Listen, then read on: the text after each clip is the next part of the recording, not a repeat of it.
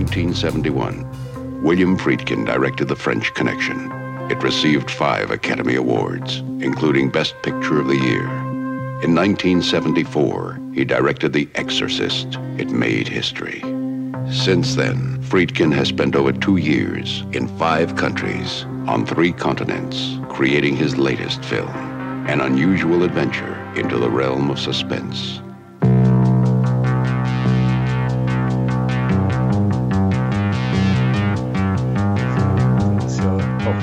Toller Schauspieler. Ich hatte ja letztens auch ähm, 52 Pickup angeschaut von Frank. Ja, der ist großartig. Der ist großartig. Kennst du den? Ja, ja, ja, ja natürlich. Genau, und der, der, ganzen, kam, der mit den ganzen Pornostarlets in den kleinen Nebenrollen. Ja, und da ist auf der, auf der englischen Blu-ray, äh, habe ich bloß gelesen, ich habe ja die deutsche, aber äh, ja. ist da irgendwie ein Special drauf, welche Pornostars da ja, richtig, alle mitspielen. Und äh, leider haben sie das Special nicht in die deutsche VÖ mit rein, aber das wäre lustig gewesen. nee, aber ich wollte nur sagen, äh, Roy Scheider ist also eine ein, ein markantes Gesicht und ich sehe ihn wirklich sehr gerne. Ja. Also ich habe jetzt auch im, im Zuge jetzt der Vorbereitung für heute Abend äh, mir einfach nochmal so Gedanken gemacht, wer ist, gehört denn so für mich so den, so den unterschätzten Stars des 70er Jahre US-Kinos und für mich stehen da immer John Cazale und, und Roy Scheider ganz vorne. Wobei der Unterschied ist eben, Roy Scheider hatte tatsächlich mal eine Hauptrolle in einem richtig großen Blockbuster und das hatte eben ja. John Cazale nie. Also der hatte zwar die großen Filme, der hatte The Deer Hunter und den Partner 1 und 2, aber er hatte eben nie die Hauptrolle und ist dann auch sehr, sehr früh verstorben. Und Roy, mich hat überrascht, wie lange Roy Scheider noch lebte, weil man, glaube ich, in den letzten Jahren ganz wenig nur noch von ihm hörte. Außer, dass er den Papa vom Punisher spielen durfte. So. Okay, das weiß ich jetzt gar nicht, aber, mhm. aber ja, es, es ist ein interessantes und gern gesehenes Gesicht. Äh, meintest du jetzt natürlich mit Blockbuster nicht der weiße Hai, sondern das fliegende Auge natürlich, oder? Das fliegende Auge natürlich auch, klar. John Batham nee. ist ja ein ganz besonderer Liebling von dir, oder? Auch, ja, auch, ich, ne? ich, ich, schätze ihn, ja. Ich meine, du hättest in einer früheren Tätigkeit dich auch mal äh, lobend in, in, geschriebener Form über ihn geäußert. naja, es sollte ja zu mehr kommen, ne? aber kam ja nicht. Kommen. Mhm, kam ja nicht. Okay, mhm. das meinst du. Äh, aber auch sonst kannst du ja gut schreiben und dann starten wir hier mal gleich eine kleine Einführung oder eine Vorstellung unseres Gastes. Stefan Jung ist hier und Stefan Jung hat äh, zuletzt, da gab es jetzt auch eine kleine, ja, ich möchte nicht sagen berufliche Schnittmenge, wir haben es ja beide so quasi mehr als, als aus, als Liebesdienst getan an, an den Filmen und äh, für diesen schönen, schönen Publisher Koch Media. Hast du ein wunderbares Booklet geschrieben zu Mandy. Oh, das ist aber schön, wenn du jetzt so anfängst. Das hätte ich jetzt in unserem Fluss vergessen, aber ich wollte es auch machen, ja. Also Patrick ist auch immer jemand, der will immer kein Lob. Das ist natürlich scheiße. Ähm, Patrick, hat den Audiokommentar eingesprochen und der Witz ist, dass ich scheinbar im Menü stehe, obwohl mir der Ruhm gar nicht gebiert, aber was soll's. Ich habe das Booklet geschrieben. Ah, ich habe deinen Audiokommentar noch gar nicht gehört. Ich muss es noch machen. Das war eine Menge Arbeit. ja, äh, du hast absolut recht. Ich tue tu mich sehr, sehr schwer mit, mit, mit Lob und äh, ich bin einigermaßen stolz stolz drauf, muss ich sagen. Ja. Also, zwei Stunden esoterischer Heavy Metal, Splatter, Rock. Ja. Whatever. Ich finde es ja ganz lustig, dass vorne irgendwie ein Horrorfilm-Zitat äh, drauf steht vom Fantasy Filmfest, von wegen der Horrorfilm des Jahres, aber ich glaube, mhm. es schafft so ein bisschen falsche Erwartungen für das, was sich da versteckt hinter dem Titel. Ja, er ist definitiv so ein, so ein äh, ganz besonderes Mischmasch und äh, eigentlich was ganz was Eigenes, natürlich. Er hat Horrorelemente, aber also ich würde sagen, es ist eine sehr düstere Heavy-Metal-Oper mit äh, schön Blut am Schluss, aber es, es, ist, es ist vor allem es ist erstmal ein ästhetischer Rausch, ne? Ja, auf jeden Fall wenn man denn jetzt nicht die dicke Kohle hat, um sich das äh, teure, aber fair bepreiste. Da muss man schon sagen, fair bepreist. So teuer ist es nicht. Komm. Nein, das ist in Ordnung. Wo kann man dich denn sonst so finden oder hören? Ja, beim Deep Red Radio Podcast äh, mit äh, Tobi, Max und Benedikt. Wir haben noch einige Specials, sage ich mal, in der Hinterhand, die demnächst kommen werden können. Und ähm, Deep Red Radio macht eher kürzere Podcasts wie ihr. Also zwischen fünf bis zehn Minuten, auch manchmal Monolog, auch manchmal Dialog, aber speziell auf Filme. Äh, abgesehen davon bin ich beim Fluxkompensator gerade äh, fleißig beim Artikelschreiben. Ja. Äh, ein, ein, schöner Blog, der jetzt auch drei neue Autoren in kurzer Zeit dazu gewonnen hat, der auch fleißig mit Gewinnspielen ähm, trumpft und auch ein breites Portfolio bedient, aber ein sehr interessantes, wie ich finde. So eine Mischung aus Klassikern, ne? also wenn Klassiker neu auf Mediabooks rauskommen oder so auf Veröffentlichung oder auch mal aktuelle Kinofilme wie eben Fantastische Tierwesen oder Suspiria Remake oder, oder auch so mainstreamigere Sachen noch. Ne? Also ist gar nicht so auf die Genres festgefahren. Und auch Buchrezensionen, worüber mich sehr freue. Oh, das finde ich mhm. gut. Mhm. Ich bin immer wieder überrascht darüber, wie klein die äh, filmschreibende und filmsprechende Welt ist, weil ich auch auf dem Fluxkompensator jetzt schon ein, zwei Namen entdeckt habe, die ja im, im weitesten Sinne auch Freunde des Hauses hier des Bahnhofskinos sind und dachte, ach, ja, auch dabei. Ich freue mich vor allem darauf, heute Abend hier über ein das war ein toller Vorschlag und die Ehre gebührt allein dir, denn du hast den äh, Vorschlag hier auf den Tisch gelegt. Roy Scheider plus ein Lieblingsregisseur plus einfach 70er Jahre US-Kino und auch dazu eines der großen, sagen wir mal, äh, Desaster an den Kinokassen, das ist ja immer gut, das verspricht ja immer ein interessantes Filmgespräch. Da kann nichts schief laufen und deswegen freue ich mich sehr auf, ich glaube, Atemlos vor Angst. Korrekt. zu Deutsch, ja. Äh, Sorcerer im Original von 1977 aus den Händen des äh, Meisterregisseurs, möchte ich mal behaupten, William Friedkin. Mhm. Der, ich bin überrascht, immer noch nicht in Deutschland wirklich so mit einer würdigen Veröffentlichung geadelt wurde. Auch gut, dass du das gleich ansprichst, hätte ich auch am Schluss noch erwähnt. Ähm, kommt aber, ich darf nur noch nicht offiziell sagen, äh, von welchem Label. ähm, es ist jetzt auch nicht so, dass ich jetzt unbedingt jetzt das daran beteiligt wäre, äh, auch wenn ich Interesse bekundet habe. Aber er kommt. Und zwar von einem guten und auch beliebten Label und ich denke auch, dass die diese neuen Blu-ray Masters lizenzieren werden, natürlich. Also er wird kommen. Ich denke mal Ende nächsten Jahres spätestens. Mhm. Also für alle Fans können wir sich freuen, ne? Ende nächsten Jahres könnte für die Hörer Ende diesen Jahres sein, falls dieser Podcast es nicht mehr in, in die, die Dezember-Auswertung schafft. Aber äh, ich ja. glaube, alle wissen, was gemeint ist. Ich, war jetzt, ich bin einigermaßen happy mit der britischen Blu-ray, die ich mir als angesehen habe. Dachte, mal gucken, wo es den so in Deutschland gibt. Stellte fest, aha, gar nicht. Guckte mhm. meinen eigenen Letterbox-Account, um einfach mal zu gucken, wann ich den zuletzt gesehen hatte. Und die äh, schlichte Antwort war äh, auf Arte vor drei Jahren, als er zuletzt hier ausgestrahlt wurde. Du meinst zuletzt, ich glaube, er lief vor einem halben Jahr nochmal. Hm, ähm, ich weiß nicht, ob auf Arte, aber ja, genau. Ähm, interessant bei Sorcerer, es gibt äh, diese unzensierte internationale Fassung, die jetzt mhm. auch auf Blu-ray erhältlich ist. Der wurde aber damals für die Kinoauswertung in den USA äh, heftigst äh, gekürzt. Ja. Ähm, um, also ich denke mal schon eine halbe Stunde fast. 20 mhm. Minuten waren es locker. Hm. Äh, es war ein Flop, wie du gesagt hast. Ähm, 22 Millionen Dollar Produktionskosten, was ja schon gehörig war, auch für die damalige Zeit. Ja. Hat er, hat er Star Wars war billiger. Ja, ja, stimmt, stimmt. Und weil du gerade Star Wars ansprichst, äh, New Hollywood, die 70er Jahre, Sorcerer kam tatsächlich zur gleichen, also man sagt immer, Star Wars 77 hätte einigen New Hollywood-Filmen den Gar ausgemacht, ne, die kurz davor gestartet sind oder, oder danach gestartet sind und untergingen. Aber Sorcerer hatte das große Pech, tatsächlich, glaube ich, sogar in derselben oder in der nächsten Woche zu starten. Also der hat richtig direkt unter Star Wars gelitten. Ja. Also niemand wollte Sorcerer damals sehen. Also das äh, gleich mal um den einzuordnen. Also ein, ein genialer Flop. Jetzt könnte man natürlich auch argumentieren, so im Zeitalter vor dem Aufkommen, also zumindest der, der, der Mainstream-Wertung des Videothekenwesens äh, sind die Leute auch bestimmt häufiger als einmal pro Monat ins Kino gegangen. Aber man hört ja ähnliche Geschichten wie äh, jetzt hier über Sorcerer und Star Wars, über zum Beispiel das Ding, also Carpenters das Ding und E.T., Korrekt. Von wegen äh, 82 wollte keiner böse Aliens sehen, also sind alle in IT gegangen. Ich du weiß nicht, ob die sich so, die, die, die, die Publikumsschnittmenge teilen, die groß. Also ich hielt das immer so ein bisschen für eine, für eine kleine Ausflucht von Freakin in der Argumentation, warum er denn gescheitert ist. Genau wie die Tatsache mal gesagt hat, weil die erste 15, weil die ersten 15 Minuten nicht englischsprachig sind, tut sich das Publikum hm. so schwer. Ja, dann lass uns doch mal kurz in den Film äh, einsteigen. Ja. Äh, die ersten 15 Minuten sind vier Vignetten, wo vier Figuren eingeführt werden aus verschiedenen Plätzen der Welt. Ähm, das ist sehr toll, ja. Es ist aus, oh, jetzt musst du mir bitte ein bisschen helfen. Ich glaube, Istanbul ist eins. Wir sind zuerst in Veracruz, da sehen wir eben diesen, diesen, diesen mhm. namenlosen Killer. Also zu dem Zeitpunkt kennen wir ihn noch nicht. Ein, ein, ein, ein ebenso ein anonymes Opfer äh, niedermetzelnd. Genau, da sind wir bei einem terroristischen Anschlag. Dann in Paris bei Victor, einem unserer vier Protagonisten. Und zuletzt sind wir in einer Metropole in New Jersey, deren Namen ich leider vergessen habe. Und bezeugen, wie äh, Jackie, gespielt von Roy Scheider, hier ein nicht ganz glücklich verlaufenden Überfall verübt, für den er dann auch verfolgt ja. wird. Er spielt, glaube ich, am Anfang so ein, so ein Mafioso. Also er ist, ich glaube, ihre. Es ist ja nicht ihre im Film. Ja. Also er ist auf jeden Fall kein geborener US-Amerikaner. Irgendwie gehört dazu, glaube ich, zu so einer Gru Gruppierung. Mhm. Aber auch das ist letztlich, äh, das ist ja das Tolle, ist ja in dem Film scheißegal. Es ist ja letztlich völlig egal. Wir sind übrigens in Jerusalem, man tut mir leid, wir sind in Israel. Mhm, mhm. Okay, nee, ich muss, es ist ein, bei, beim, bei Friedkins Film ist es tatsächlich ein paar Tage länger her, wie beim Originalfilm. Naja, und die kommen dann, äh, also alle scheitern irgendwie. Wir sagen jetzt nicht en Detail, wer, warum. Äh, alle kommen auf äh, äh, mysteriöse Umstände, sage ich mal, oder auf, auf, Fluchtgründen kommen sie nach ja. Süd Südamerika an eine, an eine Bohrinsel.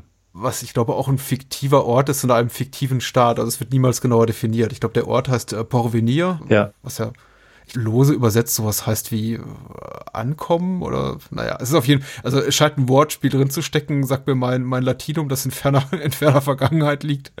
Äh, aber diese lateinamerikanische Stadt wird ja auch nie benannt und überhaupt scheinen alle Orte fiktiv zu sein. Äh, ja. Genau wie eben auch die Namen, die dann unsere Protagonisten annehmen. Also Jackie nennt sich äh, Juan Dominguez und äh, Victor ja. Monzon der deutsche Vorfahren zu haben scheint. Es wird nie so ganz klar, nennt sich Serrano. Und ich glaube, der Einzige, der unter seinem richtigen Namen aufschlägt, ist dieser Auftragskiller, wobei äh, nennt sich eben Nilo. Von dem haben wir eben keinen Alternativnamen. Ja. Äh, und der letzte, der Attentäter in Jerusalem heißt äh, Kassim Martinez. Ja. Gespielt ja. von Amidou, jetzt habe ich auch mal ein paar ja. Namen parat. Und das ist ja auch was, dass der Film eigentlich äh, die Identifikation äh, irgendwann relativ schnell fallen lässt dass ja. es eigentlich gar nicht mehr den Film drüber gehen soll, warum genau die woher kommen und was deren Geschichte ist, sondern dass die zusammengepfercht an irgendeinem gottverlassenen Ort der Welt sind und dort ja. ums schiere Überleben kämpfen müssen. Ja. Äh, das ist auch das, äh, um gleich mal zum Punkt zu kommen, warum mir der Film so gut gefällt. Ähm, das ist so eine Unmittelbarkeit hat dieser Film. Der, der packt dich, ne? also die Figuren werden zwar eingeführt und dann schmeißt er sie dahin und packt dich und äh, äh zieht dich und schleift dich durch das Elend, was die Figuren äh, erdulden müssen, aber durchaus spannend und, und toll inszeniert. Und das schätze ich an dem Film sehr. Hm. Ja, total. Also wir werden uns sicher gleich nochmal, also zumindest kurz auf die erste Verfilmung von dem Arnaud-Roman äh, zu sprechen kommen von Henri-Georges Clouseau. Ja. Also äh, Lohn der Angst. Aber äh, ich kann jetzt schon mal vorweg schicken, ich mag tatsächlich Sorcerer ein bisschen lieber. Mhm. Ich auch. auch. Wenn ich den Clouseau-Film sehr schätze, aber Sorcerer ist eben so ein bisschen temporeicher und das, was du eben beschreibst, diese diese Unmittelbarkeit, diese sehr, sehr große Nähe, die man zu den Figuren fühlt, finde ich hier so ein bisschen stärker, also besser umgesetzt und eben auch der, äh, die Ausweglosigkeit ihrer Situation. Zwar wird eben, also der Clouseau-Film argumentiert sehr, auch sehr stark dafür, dass im Grunde alle die Protagonisten, die sich dann am Ende in diese äh, Nitroglycerin transportierenden Trucks begeben, auch keine, keine Alternative haben. Aber hier ist es eben wirklich noch, der, der Druck noch stärker, weil wenn sie dort nicht wegkommen, sind sie im Grunde alle dem Tode geweiht, zumindest der Großteil von ihnen. Und ja. es wird auch sehr, sehr viel mehr gemordet in, in Sorcerer. Also da gehen einige Leute mehr vor die Hunde als in Henri-Georges Clouseaus Film. Und ähm, das finde ich eben schon sehr, sehr stark. Also er hat auch mehr Züge eines Horrorfilms, aber vielleicht können wir darüber später noch sprechen. Ja, gerne, gerne. Mhm. Wobei die ersten 15 Minuten ist mir jetzt aufgefallen, ich weiß nicht, wie es dir ging, die sind für mich so ein bisschen typisch Freakin für die Zeit, weil äh, genau wie, wie Exorzist und ähm, French Connection, was ja, ja Freakins ja. großer Durchbruch war, haben sie so, haben sie etwas kryptische erste, äh, erste Minuten. Also man ist erstmal schon als Zuschauer so desorientiert und weiß gar nicht, wo man sich befindet, weil die, ja. Wir sehen eben lauter Menschen, die Dinge tun, von denen wir nicht wissen, warum sie sie tun. Und es ist eben sehr, sehr zerfasert. Und es erinnerte mich so ein bisschen jetzt der Beginn auch an, an Pater Marin, da, ich glaube, ja. im, im Irak, an dieser Ausgrabungsstätte, wo man eben auch denkt, was, wer ist das? Was macht der dort? Was buddeln die da aus? Ich war eigentlich hier im, im, im Kino, um, um, um Horrorfilm über einen Exorzismus zu sehen und jetzt bin ich plötzlich am anderen Ende der Welt ja, und mit French Connection ist es ja ähnlich so, dass man da erstmal reingeschmissen wird und irgendwelche kriminellen Machenschaften sieht, die man überhaupt nicht kontextualisieren kann, weil wir eben, eben Popeye Doyle erst einige Minuten später kennenlernen. Sehr schön, dass hier, du das, ne? ja, ja. Sehr schön, dass du das angesprochen hast. Ähm, Gerade die Parallele zum Exorzisten finde ich sehr wichtig. Ähm, dieses ähm, leicht exotische, ja, diesen Standort ja. zumindest kurz zu zeigen, aber wie du sagst, eben nicht zu erklären, bloß zu zeigen, aha, Attentat, Flucht, äh, Panik, Cut. So. Und so ist im Exorzisten auch. Einfach so, wir sind dort, er entdeckt was, was genau, bleibt mystisch, Cut. So. Und French, French, äh, Entschuldigung, French Connection auch wichtig, ist ja sehr vom äh, Stil des äh, Cinema Verité beeinflusst. Mhm. Ähm, alles sehr entsättigt, sehr kühle Farben, sehr dokumentarisch wollte er ja an French Connection bewusst zu machen, dass man denkt, man ist mittendrin. Dieses graue äh, New York, es ist, es ist New York, genau. Äh, alles grau, nix sauber, komische Hinterhöfe, dreckige Bars, alles suspekt, Korruption, so wie es halt an den dunklen Ecken wirklich ist. Macht er dann auch nochmal später in Leben und Sterben LA sehr toll. Mhm.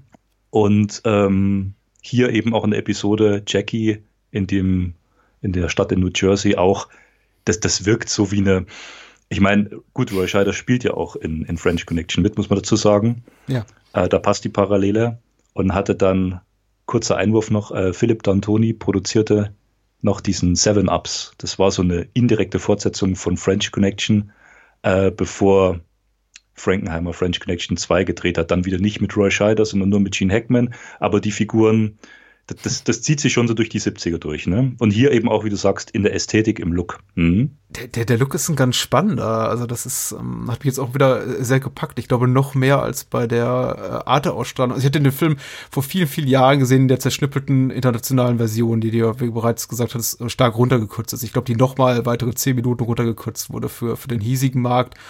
Ja. Hatte noch vorher erst gesehen, keine besonders gute Erinnerung dran gehabt, dann jetzt auf Arte gesehen vor drei, vier Jahren. Ich glaube noch in der Zeit, als wir noch kein, kein HD hatten, also ja. zumindest kein, kein äh, TV in HD. Ähm, und jetzt, also die, die, diese britische Blu-ray war schon eine, schon eine Offenbarung, was so die also was einfach die Ästhetik des Films betrifft, diese, diese, diese starken Kontraste, dieses wirklich, dieses tiefrote Blut.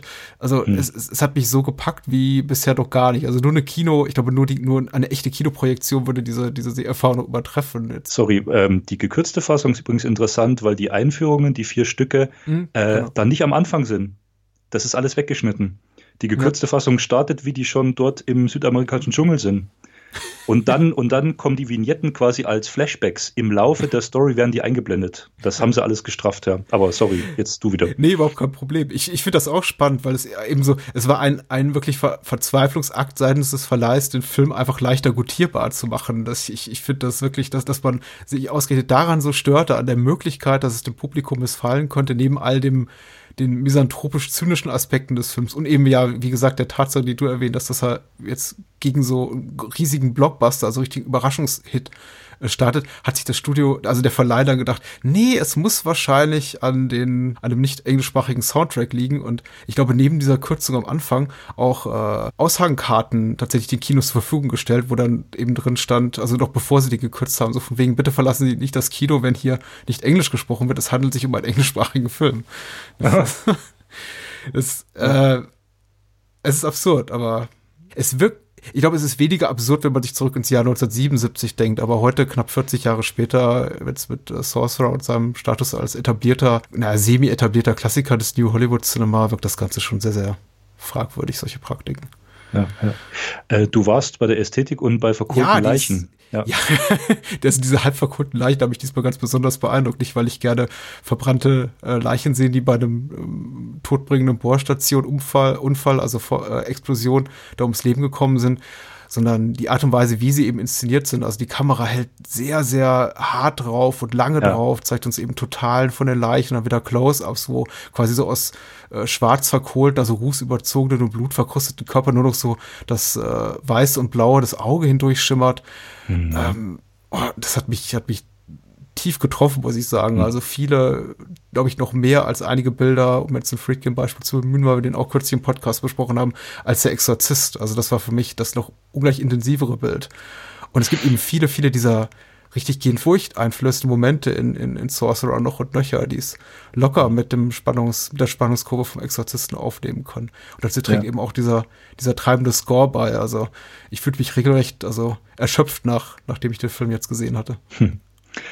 Es ist ein, genau, es ist ein, äh, erschöpft ist auch ein tolles Wort, ja. Es ist ein Film, der dich auch kör körperlich direkt adressiert, also der nimmt dich mit.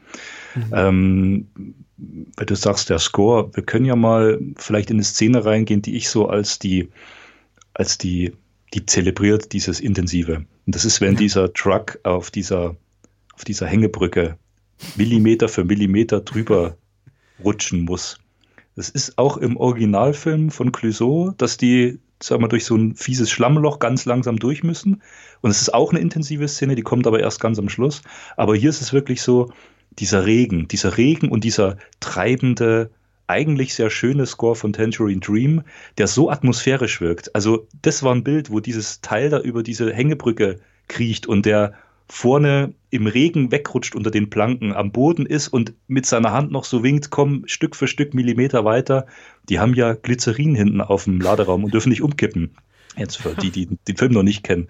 Also das ist, ähm, ich, ich will jetzt eigentlich nicht die Parallele zu irgendeiner blöden Fernsehshow bringen, weil es wird dem Film gerade wieder so ungerecht, aber es gibt doch diese spannenden, ganz spannenden, habe ich als Kind mal geguckt, ähm, äh, Wettenshows oder, oder so, wo man sagt, jetzt noch ein paar mhm. Sekunden und Millimeter für Millimeter, so wie man sich vielleicht als Kind gefühlt hat, äh, wenn man diese, diese Quiz-Shows, der heiße Draht oder wie das hieß, ja, geguckt hat, so ja. ist das hier, aber so intensiv, ja.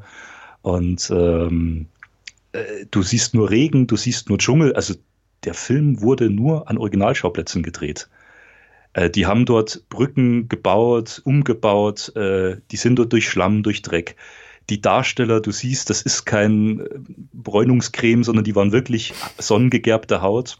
Mhm. Ja.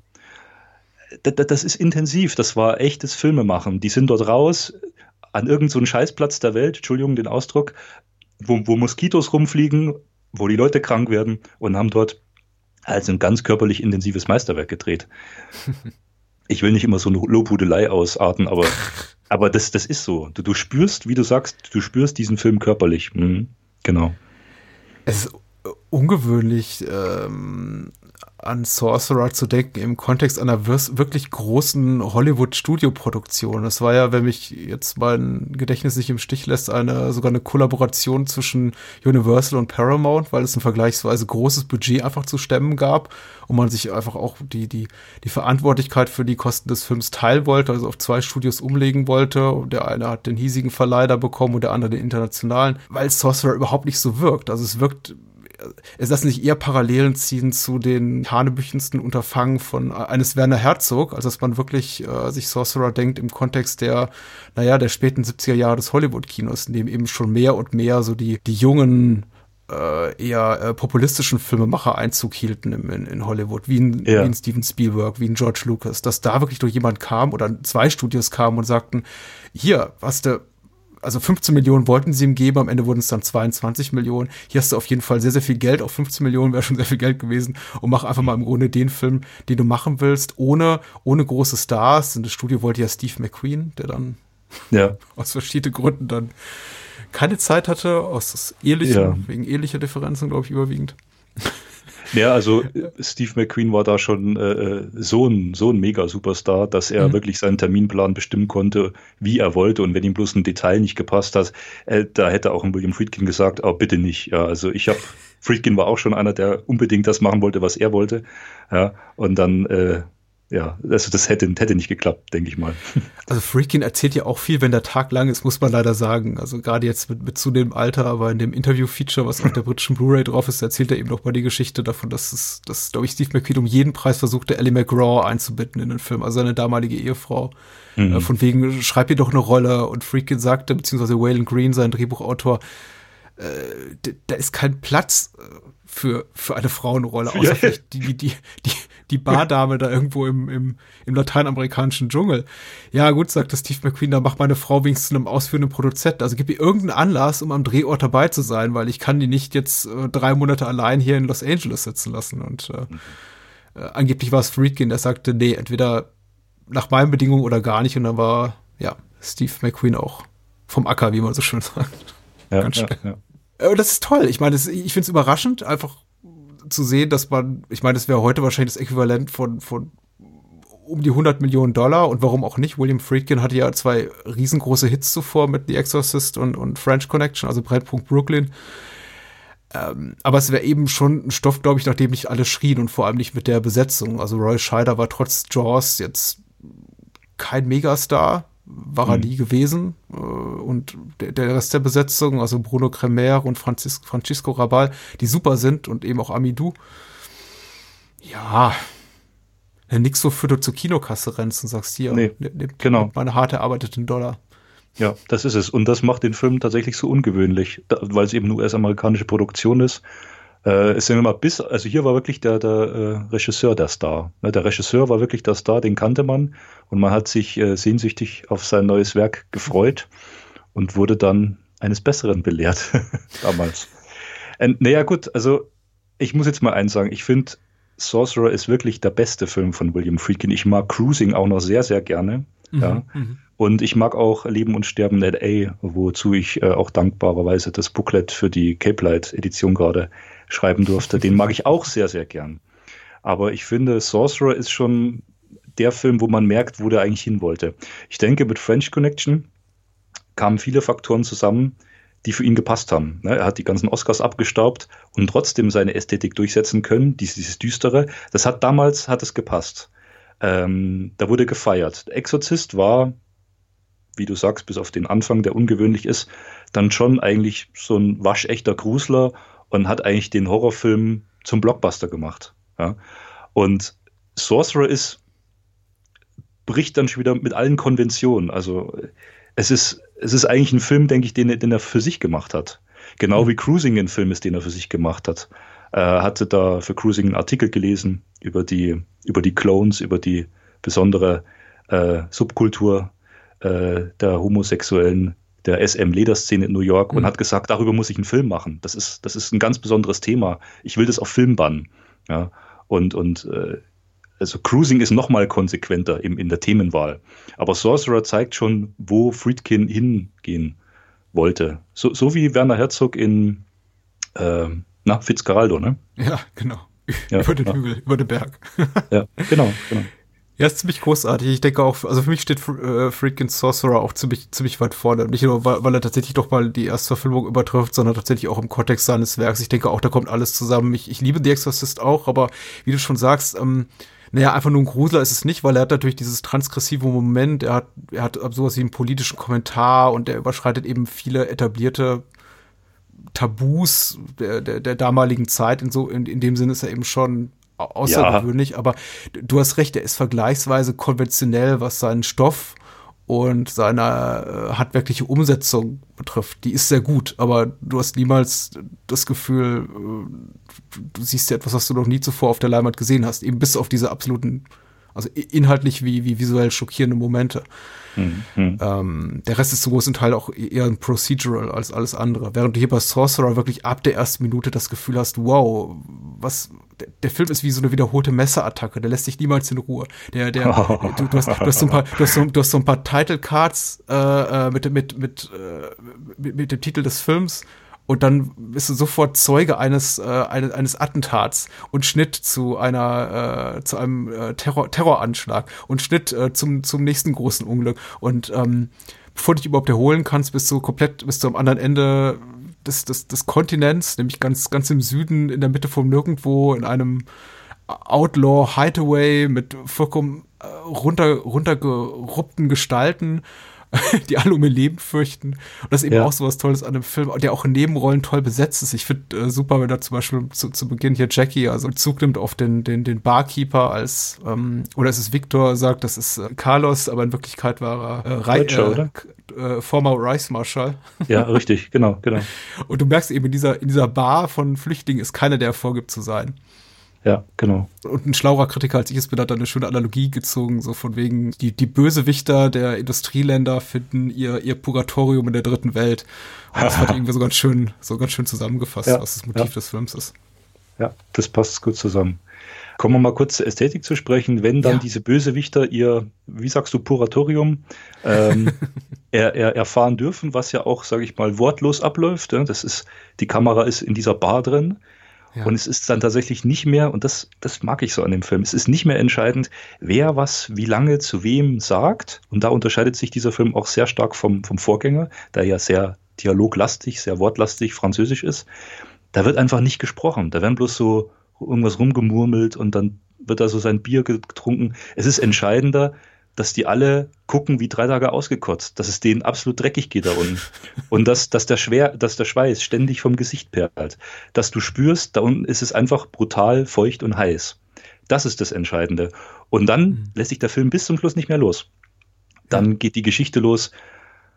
Ja, irgendwie nach einer gefühlten Ewigkeit, was ein paar Minuten sind, muss es doch einen Weg da rausgeben aus dieser mhm. dritten Welthölle. Und dann gibt es dieses Jobangebot nach diesem verheerenden Unglück bringt mal zwei Trucks Glycerin an die ähm, an, an das Leck, also an die brennende Bohrölstelle, genau. weil nur die hohe Druckwelle der Explosion kann diesen verheerenden Brand löschen in seinem massiven Druck. Ja, also brauchen wir vier lebensmüde und abermutige, die da durch den Dschungel, durch unwegsames Terrain auf äh, nochmal Hand äh, Hand geupdateten Trucks, die müssen die, glaube ich, dann selber noch äh, reparieren. Ja, also die, ja, hier habt ihr zwei Schrottkarren, äh, bringt die mal zum Laufen und dann könnt ihr das Glycerin da, also Wahnsinn, ne? Und dann zeigt der Film, wie die die Trucks reparieren, wie die mhm. Arme äh, sich bewegen, wie, wie geschraubt wird, wie Öl und, und Blut und Schweiß fließt.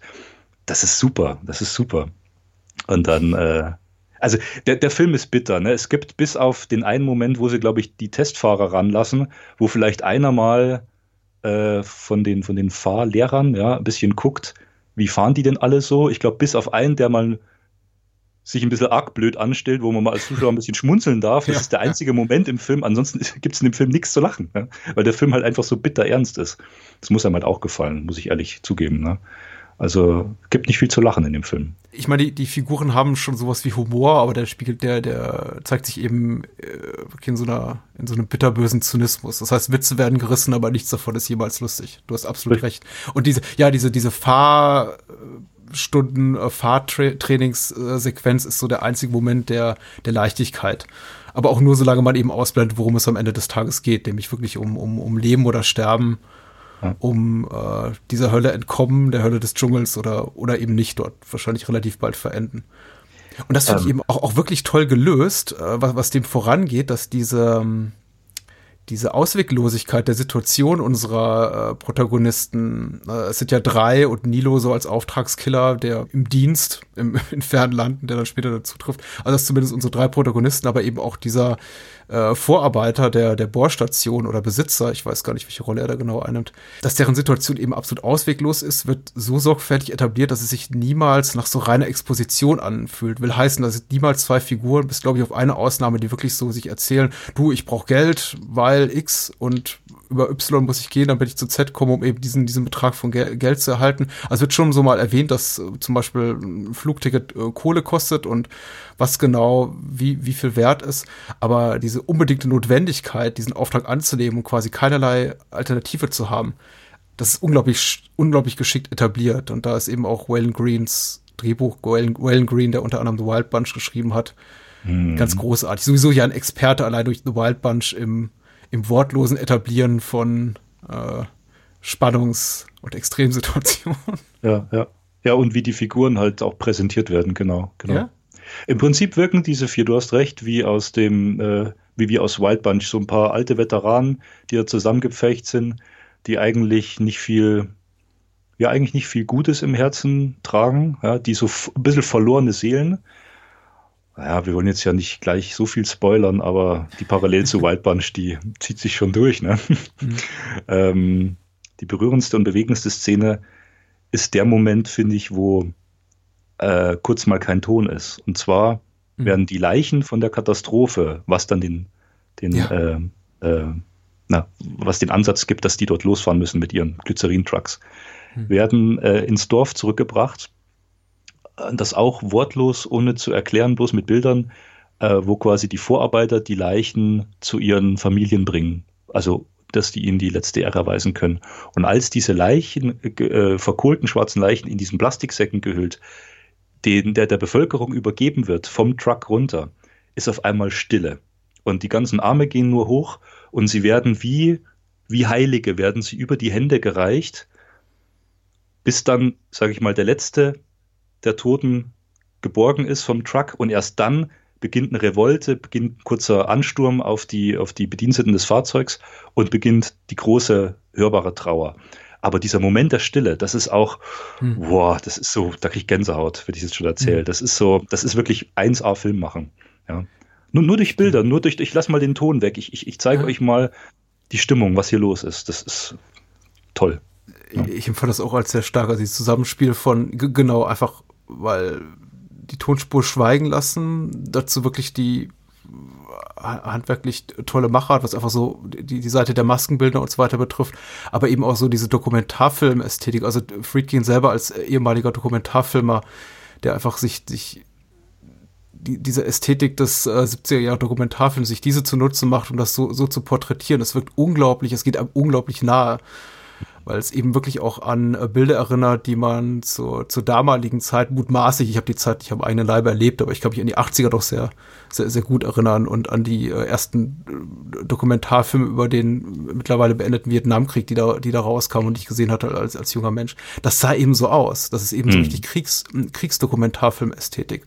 Und mich hat das auch sehr, sehr bewegt, gerade dann auch der Verzicht dort nochmal auf eine musikalische Untermalung und äh, jeglichen Pathos. Das fühlt sich so, so nackt und roh und unmittelbar an. Das tut richtig weh. Gebe ich dir absolut ja. recht. Ich wollte das Beispiel einfach auch nochmal an, äh, anführen, um zu zeigen, dass der Film in mir was bewegt. Also er, er packt mich emotional. Also wir mhm. werden uns immer wieder über Filme unterhalten, die handwerklich gut oder sehr gut sind. Und das ist definitiv ein Film. Aber ich gehe hier eben, ich will hier eben ganz konkret den Bezug zum Emotionalen herstellen. Warum der Film mich in mir was bewegt, warum mich der Film berührt. Natürlich ist erstmal das Handwerk und er macht das natürlich exakt so, weil er sich was dabei denkt, ne? weil er das Handwerk beherrscht. Aber die Wirkung ist halt wirklich eine, eine sehr emotionale. Und äh, nicht nur so, hu, schaut mal, wie toll ich hier mit, ja. mit, mit, mit Ton und Bild umgehen kann. Ich bin ja ein toller Filmemacher. Nee, nee, nee, also er, er macht's er, er, er, er macht, er, er liefert es, aber das hat alles einen Zweck. Und zwar einen, einen ganz wichtigen Zweck, dass du eben gebannt bist, dass, dass du berührt wirst. Ja, und dieses, äh, dieses Gebannte und dieses Berührte, ich mag ja auch den ersten Predator sehr gern von McTiernan. Entschuldigung, kleiner Sprung, wir sind wieder im Dschungel. Ähm, das habe ich dann auch, das habe ich dann auch später, ähm, wenn eben die Todesfahrten durch den Dschungel gehen mit den Trucks. Mhm. Ähm, klar gibt es da vielleicht Zuschauer, die sagen, Sorcerer ist mir hier zu langweilig. Ja, ich sehe hier nur eine Dreiviertelstunde lang, wie die durch, durch den Dschungel fahren. Was soll das? Naja, entweder das berührt einen oder das berührt einen eben nicht. Ne? Also, naja, also, sollte jemals so, so einem Zuschauer begegnen, würde ich schon an, an, an dessen oder ihrer äh, geistigen Gesundheit zweifeln. Also, die fahren ja nicht einfach durch den Dschungel, die sprengen ja Bäume aus dem Weg, die fahren über äh, schwankende Hängebrücken im Sturm, die bleiben in Matsch und ähm, Brückenlöchern, Durchbrüchen stecken. Einer fällt dann ins Wasser und wird fast noch irgendwie danach vom Baum zerquetscht. Also das ist schon, ja. also sag mal so, es ist nicht deine, deine 0815 äh, Wochenendfamilientour. Das ist schon harter Tobak. Also mich hat das ja mitgenommen. Aber ich finde aber auch schön, dass du dieses emotionalen Moment nochmal so rauskehrst, weil das unterscheidet eben auch Friedkin äh, gerade in seinen späteren Werken für mich doch mal extrem von äh, vielen anderen Filmemachern dieser Zeit, also der damaligen des New Hollywood Cinema, aber auch zeitgenössischen Filmemacher, von denen ich immer das Gefühl habe, ja, die möchten sich eben technisch immer neu erfinden, die sind eben sehr auf Effekthascherei aus, die wollen einfach äh, sich ästhetisch weiterentwickeln, das sehe ich hier auch bei Friedkin, aber er ist eben auch ein Filmemacher, der zunehmend, du hast ja schon äh, Cruising und To Live and Die in L.A. erwähnt, die doch mal sagen wir mal, noch mal persönlichere Filme sind als äh, seine, seine beiden Erstlingswerke, seine großen Erfolge. Ähm, also ja. zumindest seine ersten großen Erfolge, nicht Erstlingswerke. Ja. Ähm, äh, hier sieht man schon bei Sorcerer, dass er eben wirklich daran interessiert ist, nah an seinen Figuren zu sein und echte, echte Empathie zu erzeugen, auch durch ganz kleine Momente. Er nimmt sie immer wieder zurück und, und einfach Zeit und aus diesem Vorwärtstempo raus und lässt eben so Momente passieren wie, ähm, wie diese Übergabe, dieses, sehen wir eigentlich jemals, was die Bardame Victor für ein Geschenk macht, bevor sie losfahren? Sie drückt ihm irgendwas in die Hand und äh, ich glaube, Roy Scheider, also Jackie fragt ihn, was hat sie dir gegeben? Und, und er wirft ihm nur diesen wissenden Blick zu. Und ich glaube, wir erfahren bis zum Ende des Films nicht, was sie ihm da gegeben hat. Wir wissen eben nur, dass die beiden was, etwas verbindet. Vielleicht eine, eine Affäre oder nur eine Liebelei. Ja. Und am Ende tanzt ja auch Jackie mit ihr. Ja. Ich, schon, äh, ich, ich, bin mir nicht mehr sicher. Ich glaube, dass es ein Foto von ihr ist, aber ich bin mir nicht ja. mehr sicher. Ja. Also es ist auf jeden Fall was Persönliches und äh, so soll es auch wirken, ja. Ähm, dieser Film ist eben voll von diesem persönlichen kleinen Gest. Ich meine einfach auch die Tatsache, dass Nilo dieser äh, namenlose, ja, nicht gesichtslose, aber tatsächlich nicht klar zu verortende, also an welchem moralischen äh, Ende des Spektrums er steht, dass diese Figur eben uns am Ende tatsächlich noch mal sowas wie, wie eine Träne rausbringt. Also, dass wir mhm. ihn, ihn, seinen Tod tatsächlich betrauern. Dazu gehört unglaublich viel ähm, Nähe zu, zu den Figuren plus handwerkliches Talent seitens Friedkin. Ich finde das wirklich toll gemacht. Ich habe über den Film mal kurz in ein paar Zeilen rezensiert, dass es hier eben äh, in dem Film nicht darum geht, etwas rasterartig abzustecken, etwas mhm. zu erklären äh, und äh, irgendwie dann zu sagen, ja gut, die Story könnte man jetzt in drei Sätzen zusammenfassen. Ne? Auslöser, Wirkung, Ende. Sondern es geht eben, also ich finde, der Weg ist das Ziel. Und ja. ähm, ich habe mal geschrieben, Sorcerer ist 200 Meilen Durchhaltekraft, millimetergenaue Justierung, oberste physische Schmerzgrenze und zuletzt das lebensnotwendige Vertrauen diesem einen Partner, Partner gegenüber, dessen persönlichen Hintergrund du gar nicht kennst. Ja. Ähm, ich finde diese, diese, diese, diese Dimensionen vom Kleinen ins Große, das macht den Film halt auch äh, toll. Äh, es geht ums Leben und ums Sterben, wie du gesagt hast. Es geht um alles. Ähm, und du bist da zusammengepfercht mit, mit Leuten, die nicht deine Freunde sind, ja. Aber im Zuge dieser, dieser scheinbar unlösbaren Aufgabe schweißt das halt diese Typen zusammen und es geht einfach um alles. Ja. Und ähm, ich finde, das ist der ultimative Überlebensfilm. Oder fällt dir, fällt dir ein anderer ein? Also, also ich schlage tatsächlich relativ viele, ich, ich sehe da relativ viele inhaltliche Parallelen zu, zu Freakins äh, sonstigen Övre, aber auch zu dem, was vor allem die Rollen, in denen sich Roy Scheider immer wieder und wieder in seiner Karriere wiederfand. Also zuletzt eben in seiner letzten großen Rolle davor in, in, in Jaws, wo er natürlich in einer, in einer ähnlichen Dynamik unter Männern gefangen ist, aber es ist es hat eben nicht so diesen, diesen Anstrich des Ausweglosen äh, wie, wie hier. Hier ist das alles nochmal wirklich extremer. Also hier werden die Daumenschrauben auf, noch mal, auf jeden Fall nochmal äh, fester angezogen. Und ähm, das ist eben auch für mich der, der Punkt, in dem er tatsächlich das Original nochmal hinter sich lässt. Denn so sehr ich Clouseaus, und ich glaube, es ist werketreuer, also viel näher am Arnaud-Roman, so sehr ich Clouseaus, äh, Clouseau dafür schätze, dass er sich wirklich diese, ich glaube, es sind im, in La Salaire de, La, Salaire de la Peur, äh, der, der um die 160 Minuten lang ist, ungefähr 70 oder 80 Minuten, die er darauf verwendet, um die Figuren zu etablieren. Ja, genau. Ähm, es fehlt ihnen eben so diese, diese Hintergrundgeschichte, diese, diese kurzen Vignetten, die wir zu Beginn sehen, äh, von der, denen wir auch niemals, die sind ja sehr, auch sehr fragmentarisch erzählt. Wir wissen niemals genau, was da er, der eine der Typ dafür einen Geldbetrug begangen hat und wie die Familie, die äh, Jackie, also Roy Scheider jagt, da gepolt ist, in welchem persönlichen Konflikt die, die miteinander stehen. Das das ist eben einfach geschickter gemacht als die Figuren, wie es in La Salaire de la Peur ist, äh, viel darüber reden zu lassen. Die Dialoge sind schön, die Schauspieler sind großartig, aber äh, getreu dem Motto Show, don't tell äh, bevorzuge ich im Zweifelsfall immer tatsächlich das zu sehen, was äh, Figuren antreibt ähm, mhm. und ihnen sie damit, sie damit so ein bisschen quasi ihnen damit ein bisschen mehr Fleisch auf die Knochen zu geben, äh, Background-Story technisch, als ja. wenn ich einfach Menschen auf Stühlen oder Bars sehe, die sich gegenseitig erzählen, was sie so umtreibt. Und ja. das ist eben ein großer Teil von Salaire de la Peur. Wobei ich sagen ja. muss, der zweite Teil ist ähnlich spannend wie hier Sorcerer. Das stimmt, genau. Der zweite ähm, ist, ist dann, der, der kippt dann. Ähm, der, der wird in dann in seiner Erzählweise und in seiner Aussage verändert sich der Film. Aber du hast recht, es werden wirklich 70 Minuten oder mehr verwendet, die Figuren in diesem, in diesem Ort, wir können ja mal aufs Original zu sprechen kommen, wie du, wenn du schon angefangen hast. Ähm, ja. Äh, die, die, es ist ein französischer Film, ja. Äh, und Clouseau macht, äh, macht einen großartigen Film draus. Aber es ist ein französischer Film und es wird erstmal viel geredet. Und der Film war ja damals auch ein Riesenerfolg. Das ist das, was ihn von Sorcerer unterscheidet.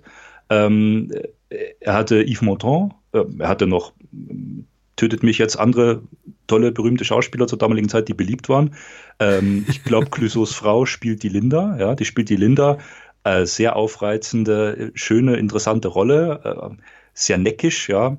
Äh, Finde ja. ich auch unter dem Gesichtspunkt interessant, dass die Frau des Regisseurs sich für so eine neckische Rolle auch, sage ich mal, äh, gerne hergibt. Soll jetzt nicht negativ klingen, aber ja. das Frauenbild ist ja dann doch schon nochmal ein bisschen anderes, das merkt man.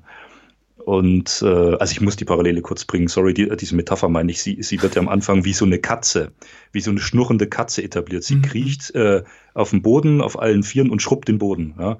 Und, und geht dann zu Yves Montaigne, zu seiner Hand und, und schmiegt sich so an seine Hand wie so eine Katze. Äh, und gleichzeitig wackelt sie so mit dem Hintern, ähm, ja, so, so, so mein Liebestier so ungefähr. Ähm, sie hat dann natürlich auch in der äh, in, in der Klammerung auch am Schluss noch eine wichtige Rolle, weil sie ist ja, ja der Liebesantrieb, warum er eigentlich zurück will.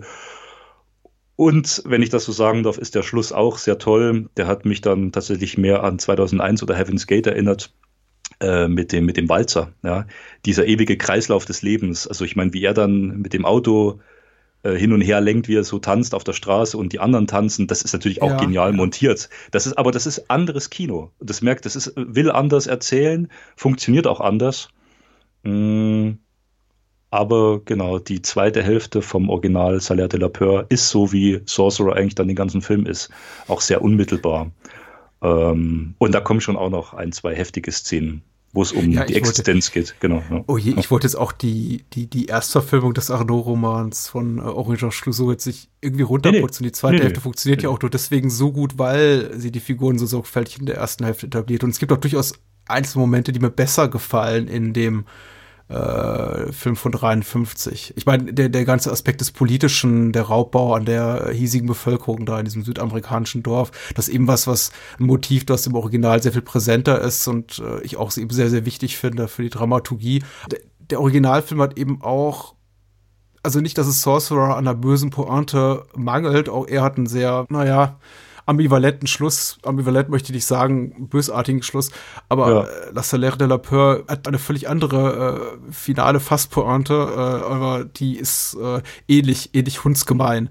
Und äh, was man eben im Film von 53 trotz seines äh, höheren Alters nicht vorwerfen kann, ist in irgendeiner Art und Weise brav zu sein. Auch wenn es eben Nee, jetzt kein nee. klassischer Film der, der Nouvelle Vague ist, der Ja. äh, ästhetisch, inszenatorisch äh, Grenzen und Mauern einreißen will. Also es ist ein relativ vom Handwerklichen her konventionell äh, gemachter, produzierter und erzählter Film.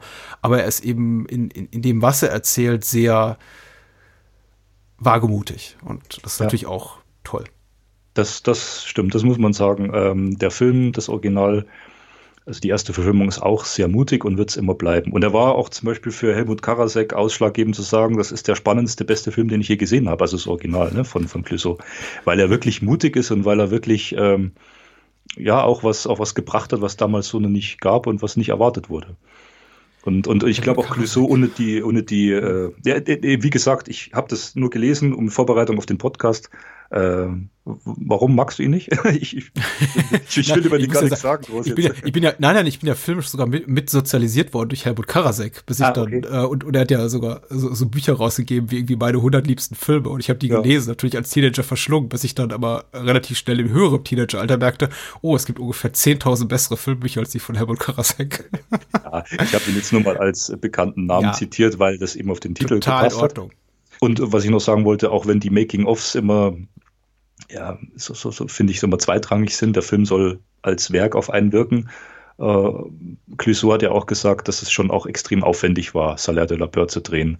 Und das merkt man dann hinten raus auch. Also auch diese Anstrengung, die ja Friedkin den ganzen Film betreibt, dort äh, in irgendwelchen äh, Hügellandschaften, Wüstenhügellandschaften oder, oder in, Mhm. Dsch- Dschungel oder, oder Sümpfen zu drehen. Hm. Ähm, ja, also sollte man genauso gesehen haben und haben. Ja. Ja, ja. Ähm, um mal jemanden zu zitieren, den ich sehr viel mehr schätze als Helmut Karasek, der aber auch sehr äh, nicht immer unkontroverse Meinung hatte. Andrew Saris, ja einer der äh, maßgeblichen äh, Schreiber hinter der äh, amerikanischen, US-amerikanischen Filmwissenschaft, äh, vor allem basierend auf seinem Buch New American Cinema, wa- was so Pflichtlektüre ist für, für jeden Filmstudenten, hat zum Beispiel über Sorcerer geschrieben, überhaupt nicht weitsichtig. Äh, Sorcerer sei, sei all das, was äh, schlecht sei am zeitgenössischen amerikanischen Kino. Oh. Also bringe ungefähr all, all das auf den Punkt, was, was, was schlecht und verkommen sei am amerikanischen Mainstream-Kino. Und das ist natürlich rückblickend, wie eben auch so viele Kommentare wie hier. Ich glaube, irgendwo habe ich auch, auch auf der Seite Website von 2001 hier den, den Eintrag im Lexikon des internationalen Films nachgeschlagen, wo dann auch drin steht, äh, blasse Figurenzeichnung und ein spannungsarmer Plot, äh, Ja. ermüden selbst den härtesten Zuschauer oder irgend sowas, ich paraphrasiere. Also das sind schon so Aussagen, äh, anno 77, 78, bei denen ich mir denke, ja, selbst mit einer gewissen, mit einer gewissen Arroganz, die ja äh, der, der, der, der, schreibende Kritiker zunft, und damals waren diese Menschen alle noch gut bezahlt, ungleich zu heute äh, eigen ist, äh, wundere ich mich doch über so einen Mangel von, naja, Weitblick nicht unbedingt, aber einfach nur Offenheit, also Bereitschaft Ja. und Toleranz, sich offen auf sowas wie so ein ja, Ich würd- ich würd mal- Exploitation-Actioner einzulassen. Ich würde nicht mal sagen Toleranz. Ich weiß, du bist ein sehr toleranter und, und lieber Mensch, aber la, lass mal Toleranz weg, sei einfach mal Einfühlungsvermögen. Ich glaube, diese Leute konnten sich auf den Film gar, Mhm. oder woll, wollten sich gar nicht einlassen. Ja? Die, die konnten gar nicht diese Bilder sprechen lassen. So, so wie Mandy, ja, an alle da draußen. Mandy, da ist auch Einfühlungsvermögen. ist Ja. auch ein Film, der, der wirkt. Sorry. Aber das passt schon, ne? Äh, Sorcerer, der Titel heißt doch eigentlich der Zauberer, oder? Ja, richtig. So, und was ist das Besondere an dem Film? Es gibt keinen Zauberer, oder? Also der, der Film, das, äh, die, die, die Brücke jetzt zu dem Titel, man hat sich damals auch was anderes versprochen. Äh, ja. Es gab den Exorzisten und auf einmal ja. macht Friedkin Sorcerer. Uh, da hat irgendwas mit Mystik, Magie.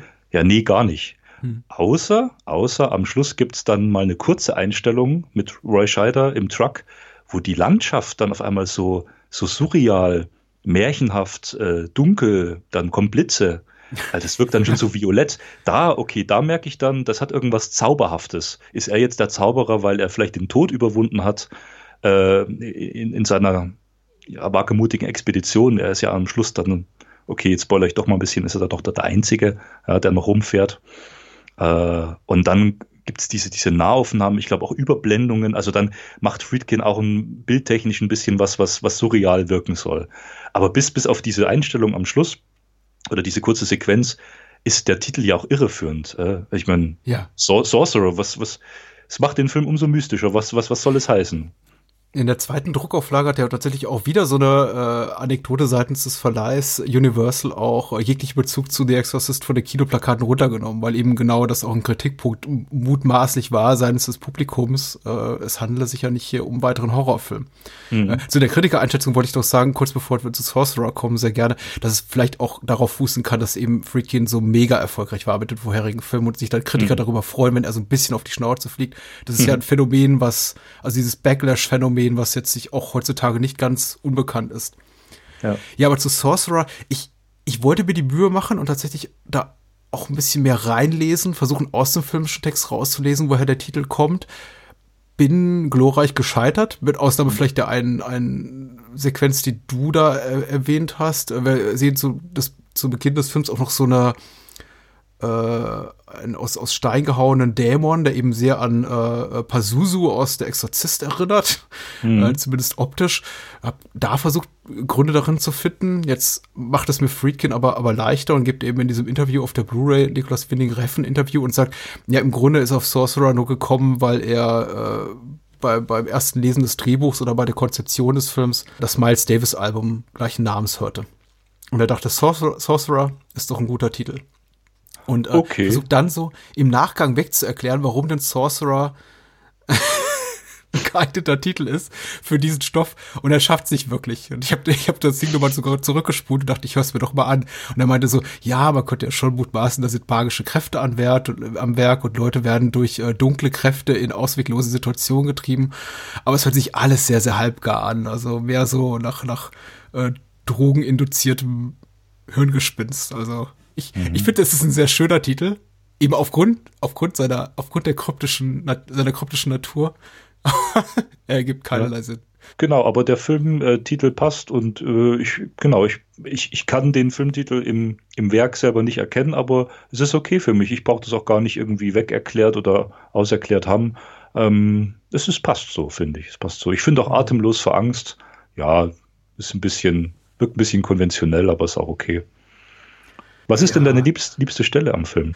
Meine liebste Stelle ist. Sorry. Ich habe einige, ich habe einige tatsächlich, tatsächlich schon erwähnt. Es gibt so viele, viele Momente und der Film ist eine Abfolge fast von Lieblingsmomenten, aber sehr, sehr schön finde ich tatsächlich die, den Moment, in dem äh, Kasim, in dem sie quasi so eine Art äh, Münzwurf machen oder Steinschere Papier und Kasim eben derjenige ist, der diese, diese Vorrichtung an dem oben gekippten Baum anbringen muss, mit dem ah, sie ja. diesen Baumstamm wegspringen wollen. Ja. Und es ist tatsächlich für mich, obwohl ich den Film jetzt bereits zum dritten Mal gesehen hatte, immer noch so eine richtige Nägelkau-Sequenz. Obwohl mhm. ich weiß, er kommt mit dem Leben davon. Also ja. positiv mal irgendwas vorweggespoilert, ist jetzt nicht schlimm. Deswegen guckt man den Film auch, glaube ich, nicht. Ich glaube, man, man, man ahnt eh, wie alles ausgeht. und das, das Ende, das richtig Ende, Ende verraten wir nicht.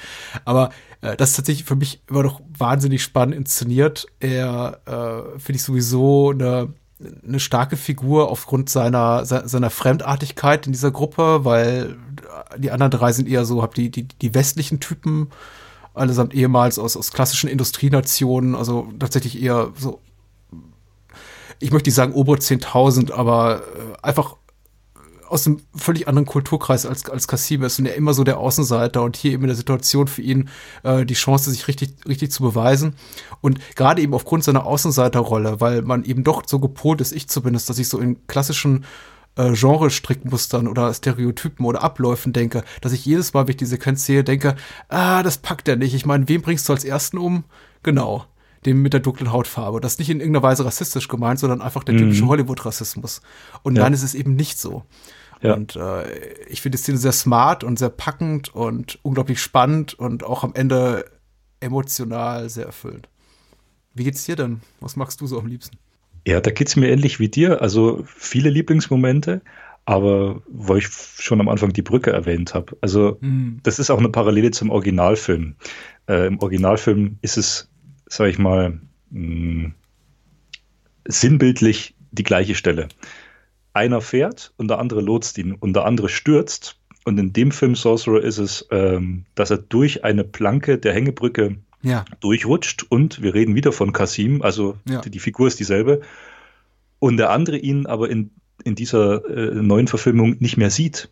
Er kann ihn nicht sehen, weil der Regen so dicht prasselt und rollt weiter und er kennt ihn nicht. Und Kasim muss quasi in wenigen Sekunden gucken, dass er durch die Planke wieder hochkommt, weil der andere rollt ja logischerweise weiter.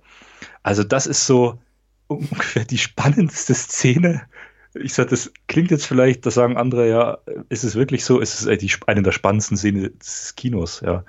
Ähm, weil, weil, du so mit ihm mitfieberst. Ja, du, du, du, du, du wünschst dir, ich meine, er ist ein Attentäter, ja, in der kurzen Vignette, ja. die du in dem Moment schon völlig vergessen hast, ja. Du, du kannst dich gar nicht mehr an den Anfang erinnern. Du willst einfach nur, dass er es schafft. Du willst nur, dass er es schafft. Und das war auch für mich so eine Nägelkau-Szene, ja. Aber davon hat der Film viele. Hm, hm. hm. Ich denke auch, die ganze, die ganze Sequenz auf der Hängebrücke ist so. Also ich, ja. ich möchte jetzt auch nicht zu viele Superlative bemühen, weil der Film hat, der Film hat marginale Schwäche. Man könnte natürlich auch an der Figurenzeichnung rumkritteln. Man könnte sagen, gut, warum muss man sich die Mühe machen und die Hintergrundgeschichten von so vielen Gesch von so vielen Menschen erzählen? Ja. Äh, der Film ist zu zerfasert, äh, zu episodisch. All das ist legitim. Aber tatsächlich, es geht einfach nicht anders, äh, so, um den Film funktionieren zu lassen lassen in der Weise, wie er, wie er funktioniert. Nämlich irgendwie einen dieser Nägelkau-Momente oder äh, emotional packende Momente na, nach dem nächsten, auf den nächsten, auf den nächsten, auf den nächsten zu schichten. Und also die, die, die Hängebrückensequenz, denke ich, um den Superlativ zu bemühen, gehört für mich zu den spannendsten, also zu den Suspense-gefülltesten äh, Sequenzen, nicht nur im Kino der 70er Jahre, sondern in der Kinohistorie überhaupt. Das ist äh, immer noch äh, grandios, weil es eben, wie gesagt, Hindernis auf Hindernis auf Hindernis schichtet. Nicht nur die Tatsache allein, dass man eben mit diesem, in diesem unzuverlässigen Laster sitzt, auf diesem morschen ja. Gebälk und der Regen prasselt und Kassim einbricht und zu ertrinken droht. Nein, dann auch noch dieses ähm, Baumrelikt, dieser, der, der angetrieben ja. wird und den äh, Fahrer also ja. äh, Victor fast zu erdrücken droh, äh, droht und dann auch noch dieses, dieses, dieses Knistern und Knacksen auf, auf der Tonspur, was sich dann auch noch mal, was wieder so an auch an Horrorfilm gemahnt. Das ist äh, oh. Das hast du, hast du toll beschrieben. Das ist wirklich grandios. Den, den, Baum hatte ich wieder ganz vergessen. Der kommt ja auch noch ja. und kracht in die Brücke rein. Das ist ja unglaublich. Also wirklich so. Äh, Leute, guckt euch das an. Das ist, das ist wirklich ja. tolles Kino. Also ich muss das jetzt mal sagen. Äh, ich habe die äh, amerikanische Blu-ray, die ist übrigens regionalcodefrei. Die kann man auch, also guckt mal, dass ihr den irgendwo günstig kriegt. Wie gesagt, irgendwann im nächsten Jahr kommt er dann wahrscheinlich auch in einem, in einem Mediabook hierzulande raus. Ähm, einer von den Filmen, der es echt verdient hat, äh, wieder auch in Sammlerhände zu kommen ja. neu, neu beworben zu werden und zu sagen, äh, so wie wir das jetzt tun, wir zelebrieren ihn, wir, wir, wir stehen dazu, ähm, äh, warum man diesen Film gesehen haben muss. Genau, genau.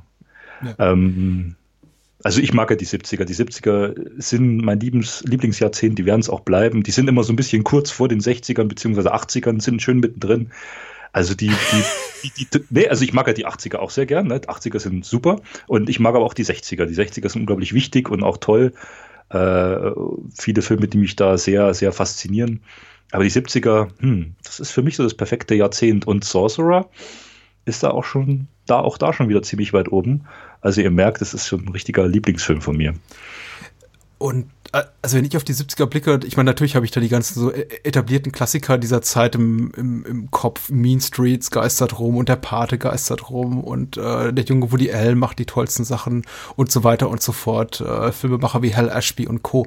Aber was ich eben auch so ganz spannend finde, sind so die, tatsächlich die eher, diese eher persönlichen, späten, na, möchte ich immer sagen Meisterwerke, aber zumindest interessanten Dinge, die dann Filmemacher gemacht haben, die extrem populär waren, Ende der 60er, Anfang der 70er und dann nicht in in Ungnade gefallen sind, aber so ein bisschen unpopulärer wurden relativ zu vorher. Und ähm, ich finde, Sorcerer fällt eben und dann eben auch im, im Nachgang äh, Cruising und dann To Live and Die in L.A. so in diese tendenziell großartigen bis meisterhaften, Ecke meisterhafte Werke, die eher vergessen sind. Vielleicht nicht so To Live and Die in L.A., aber Cruising und Sorcerer tendenziell schon, an die ja. man sich dann nicht so erinnert, wenn man so die ganz großen Hits der 70er Jahre äh, referenziert. Äh, vieles, ja. was Arthur Penn zum Beispiel auch gemacht hat, äh, nach seinen großen Erfolgen, also jenseits von Bonnie und Clyde, ist mhm. ganz, ganz toll. Also mhm. ja, und, absolut. Äh, ich dir. eben gerne vergessen. Ja, äh, Target und äh, Night Moves. Night Moves ist so einer. Oh, Night Top. Moves ist top, ja. Aber mich, kennt doch kein Mensch zu kein Hast Mensch du schon mal Night Moves rezensiert bei Bahnhofskino? Nein, aber Machen wir das mal irgendwann? Ja, sehr gerne. Ich, ich mag den Film auch so. Äh, äh, hatten wir im New Hollywood Seminar, als ich studiert habe, oh, klingt jetzt wieder furztrocken, denkt einer, nee, war es nicht. Wir haben nur die tollsten Filme geguckt. Hat damals mein äh, Dozent auch gesagt, äh, Night Moves, den, den müssen wir gucken. Und dann haben wir uns den im Kino anguckt. Äh, mhm. Na gut, von so einer, von der digitalen Version, aber ja, und wie es so war, 80 Prozent hat sich zu Tode gelangweilt und ich mit den 20 Prozent haben den abgefeiert. Ja, Night Moves ist auch so, so ein toller Film. Genau, und auch so eine ganz vergessene Rolle von Gene Hackman. Ne? Also wenn du sagst Gene Hackman, klar, da fällt dir tausend Sachen ein. Äh, oder vielen Leuten, aber eben nicht Night Moves. Mhm. Äh, so, mal eine ja. Podcast-Episode für die 20 Prozent irgendwann. Ja, ist, ist, doch, ist doch schön. Ist doch schön. Ähm, Sorcerer von seiner Wirkung erinnert mich ein bisschen an äh, Deliverance. An Beim ja. Sterben ist hier der Erste. Auch diese ja. Unmittelbarkeit. Mensch kontra Natur. O ohne jetzt Tierhorror zu meinen. Ja. Ähm, sondern Flüsse, Wälder, ähm, das blanke Überleben, ja. Ja, John Boorman, glaube ich, auch ein Filmemacher, den, den es sich wieder zu entdecken lohnt.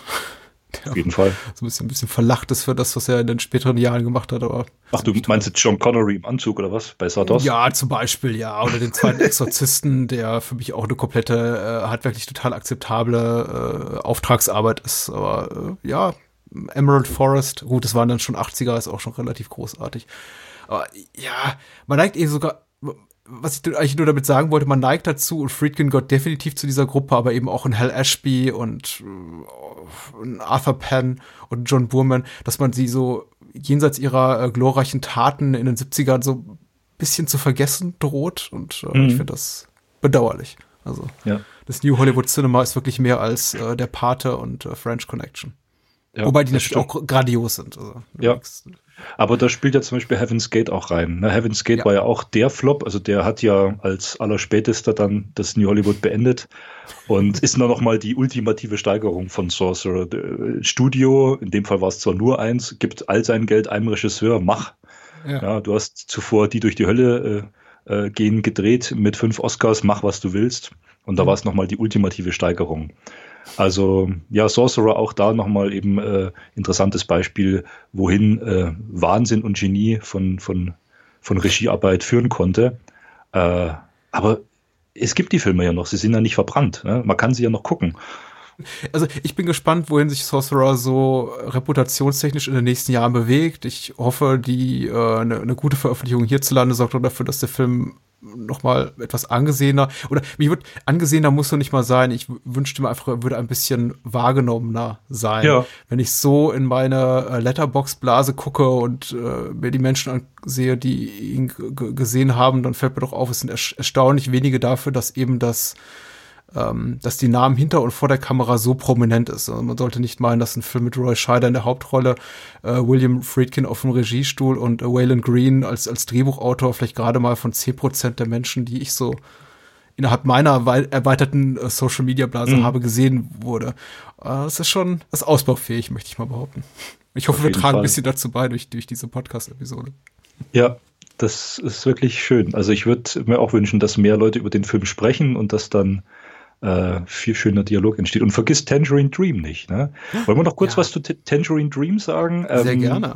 Äh, die haben ja äh, vier Jahre später in Michael Manns Der Einzelgänger, Thief, ja. haben sie auch einen ganz grandiosen Score äh, geschrieben, der auch am Anfang der Film mit Regen beginnt. Ja, also diese lange Kamerafahrt äh, in dieser Häuserschlucht bei Nacht, die, die runter fährt, das ein bisschen so an Blade Runner erinnert, ne, der, der auch später kam, ne, also Thief war ja davor und ähm, der Regen prasselt, du hast so ein Licht aus dem Hintergrund, so im, also das Kontrapunkt und dann kommt auch dieser Synthesizer äh, Rauschklänge von Tangerine Dream, die auch wie Regen klingen. Und dann beginnt dieses, dieser lange Track, der diesen ganzen äh, Einbruch äh, begleitet. Diamond Diary heißt der. Ich habe den Soundtrack äh, gerne immer gehört. Und was ich so, so blöd finde, wirklich, also Tangerine Dream wird regelmäßig gelobt und, und, und, und gefeiert. Aber damals hat, hat deren Soundtrack zu Thief, der Einzelgänger, den ich gerade jetzt erwähnt habe, äh, irgendwie war für eine Goldene Himbeere nominiert, wo ich mir denke, ach nee, lass es doch einfach. Ja? Also, also Tangerine Dream, ganz atmosphärischer, wichtiger Soundtrackgeber. Welche mhm. Filme fallen, fallen dir noch ein von Tension oh, Ich bin ein großer Fan. Wir hatten kürzlich erst im Podcast äh, mit dem lieben André über Miracle Mile, auch einem meiner, meiner absolut ah, vergotterten Filme, von mir vergotterten ja, Filme ja. gesprochen. Und der hat auch einen großartigen Tangerine Dream Soundtrack. Ja. Als Catherine Bigelow-Fan muss ich Near Dark erwähnen. Ich glaube in der, ich bin mir nicht sicher, ist in der europäischen Version von Legend im Ridley Scott-Film nicht auch der Soundtrack von Tangerine Dream? Das hm. ist eine interessante Frage. Ich äh, brauche Legend auch noch für meine Sammlung. Äh, den gibt es bloß in so einem teuren Steelbook. Äh, ich ich finde, der Film hat was. Ne? Interessant ähm, finde ich äh, tatsächlich, äh, ich, vielleicht ist er sogar in allen, allen äh, internationalen Fassungen enthalten. Also tatsächlich, ich glaube, der, ich verbinde auch Tangerine Dream primär mit einem Michael Mann-Film, allerdings nicht Thief, sondern ähm, mit The Keep, die unheimliche Macht, der Film, der nie so in der von Michael, Michael Mann intendierten Fassung rauskam. Aber nicht, weil der Film so unantastbar ist, Sondern weil Michael Mann, ne? also hast du schon mal über The Keep einen Podcast gemacht? Äh, nein, habe ich nicht. Aber oh, der, der, Film ist eben, also der Film ist, du, der ist ja kaum offiziell irgendwie verfügbar, also nur in, in, so einer schrottigen DVD und die muss ja. man sich dann auch importieren, glaube ich. Und ja. Michael Mann will ja auch nicht mehr unbedingt, dass man den Film wieder sieht. Also er hat ja selber äh, herzlich wenig Interesse daran an der Wiederveröffentlichung. Insofern ich finde das echt, ich finde das echt bedauerlich. Ich, ich schätze mhm. Michael Mann so sehr, also eigentlich für alles, was er gemacht hat. Äh, Insider ist einer meiner Lieblingsfilme. Ja, ich finde auch den, den Miami Vice, die Neuverfilmung, finde ich grandios, wie der gefilmt ist. Die Ästhetik. Ich finde auch Collateral toll, ja. Äh, aber, aber wieso ich, sagt um der, den Gedanken zu Tangerine Dream zu Ende zu führen. Ich wollte ah, The Keep deswegen erwähnen, weil tatsächlich Tangerine Dream es da schafft, fast im Alleingang einen ziemlich verhunzten, also nicht von Michael Mann, sondern vom Editor verhunzten Film zu retten. Und dafür möchte ich ja. ihn applaudieren. Aber bitte. Okay. Da applaudiere ich mit, ja. Ja, ich finde es, ich find's, The Keep muss, muss, muss rauskommen irgendwie. Also jetzt, ist ja jetzt mal nur auf den Film so 30, The Keep bezogen. Minuten. Ja. Genau, also nur auf den Film The Keep bezogen. Das soll jetzt nicht böse klingen, würde ich mir wünschen. Michael Mann hätte irgendwann aus übermächtigen Gründen nichts mehr zu sagen und irgendwann würde den eine Kopie finden und sagen, ja, jetzt kommt er raus. Also, ähm, wie lange soll der dauern? Drei Stunden ursprünglich, ne? Oh, er war über zwei Stunden und ich glaube, sie haben ihn auf 90 Minuten runtergekürzt. Das hm. Lustige ist ja, The Keep funktioniert sehr gut bis zu einem gewissen Punkt. Also so bis zur Minute. Ich kann mich nicht im Detail daran erinnern, es ist Jahre, dass ich ihn gesehen habe, aber ich kann mich noch sehr konkret daran erinnern, dass ich so bis Minute 30, 40 um den Dreh dachte, ich weiß gar nicht, was alle haben. Das ist doch ein also handwerklich gut gemachter, sauber erzählter Film. Und in dem Moment, in dem so die übernatürlichen Elemente ins Spiel kommen, wird es total verrückt. Und dann, dann auch wirklich äh, tatsächlich auch als Zuschauer das deutlich wahrnehmbar, einen deutlich wahrnehmbaren Eindruck, hier wurde mit dem Rasenmäher geschnitten. Also das ist, mhm. ist hart. Ja. Na gut, mal dann sehen. kriegen wir mal die Kurve zu The Keep. Das ist auf jeden Fall einen eigenen Podcast wert. Sonst lenkt man zu sehr ab. Bis dahin Sorcerer gucken und sich ja. die Blu-ray importieren oder einfach noch äh, den Worten von Stefan folgend äh, vertrauend. Ich hoffe mal, das stimmt, was du uns da erzählst und abwarten.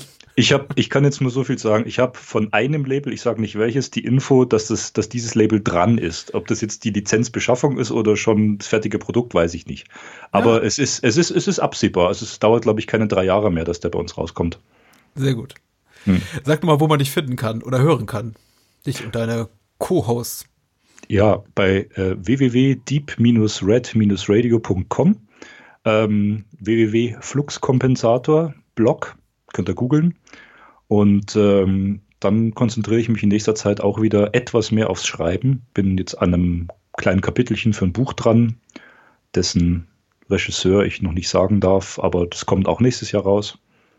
Und äh, ja, ich, ich bin immer auch dem Podcast sehr glücklich, dass ich das mit dir ab und zu machen kann. Das macht sehr viel Spaß, Patrick. Äh, ich wünsche dir auch mit deinen Gästen in Zukunft genauso viel Spaß. Es ist wirklich schön und toll und wichtig, über Filme zu reden, auch über solche etwas abseitigeren wie Sorcerer jetzt, weil über die Mainstream-Filme reden ja, sage ich mal, eh zur Genüge schon Leute. Aber ähm, ich äh, möchte mich auch wieder ein bisschen mehr aufs Schreiben konzentrieren.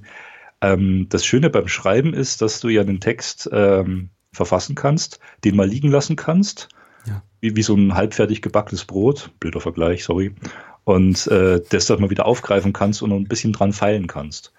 Und da kommen schon manchmal schicke Sachen bei raus. Mhm. Mir ist aber immer wichtig, dass die Texte nicht zu, ja, nicht zu unlesbar sind, also nicht zu abgehoben, nicht zu akademisch, sondern sie sollen, so wie wir jetzt versucht haben, die Szenen aus Sorcerer hervorzuheben, die uns berührt haben, so möchte ich auch äh, mit Zeilen Momente im Film reflektieren, die ich einfach für ja, nennenswert, für, für sehenswert halte. Wenn ihr Friedkin-Fans seid, oh, ich weiß, Eigenwerbung stinkt, äh, holt euch mal das Mediabook von To Live and Die in L.A. Nicht jetzt nur wegen des Booklets, wo ich Zeilen dazu schreiben durfte. Die konnten ganz viel Bonusmaterial lizenzieren. Und Cape Light ist jetzt auch ein Label, was für knapp 20 Euro recht preis okay anbietet, also preisgünstig. Und äh, da sind viele Interviews drauf, auch mit Freakin, mit den Darstellern. Ja, so viel zu mir. Aber Patrick. Ich würde dem zustimmen. Ich würde dem zustimmen. ich sitze hier und schweige und lausche dir gebannt, weil ich dir äh, zustimme. Ich würde jetzt keine Werbung für Cape Light machen, genauso wie ich hier we wenig Werbung für Koch mache. Mandy. Man will ja seine Unhäng Unabhängigkeit wahren, seine kritische. Ja. Also vielleicht noch abschließend. Ich finde es aktuell, doch, das muss ich jetzt noch sagen, äh, super, was in letzter Zeit an Heimmedien rauskommt. Das ist der Wahnsinn. Ähm, ich bin jetzt keiner, der sich hier irgendwelche Büsten oder Sammeleditionen für, für einen Huni in den Schrank stellt, finde ich. Du hast keine drei Alien-Köpfe mit der Alien-Tetralogie? Nein, nein, unglaublich, oder? und äh, aber was gerade eben an, an Filmen wieder, wieder veröffentlicht wird, die halt, sage ich mal, auf miesen bis okayen DVDs bisher erhältlich sind. Ähm, viele Klassiker werden ja, ich weiß, auch da scheiden sich die Geister. Viele halten von der 4K-Restauration oft nichts, weil dann die Farben zu deutlich sind, wo dann viele sagen, das war im Kino aber anders und der Film wirkt mir jetzt zu sauber und zu glatt.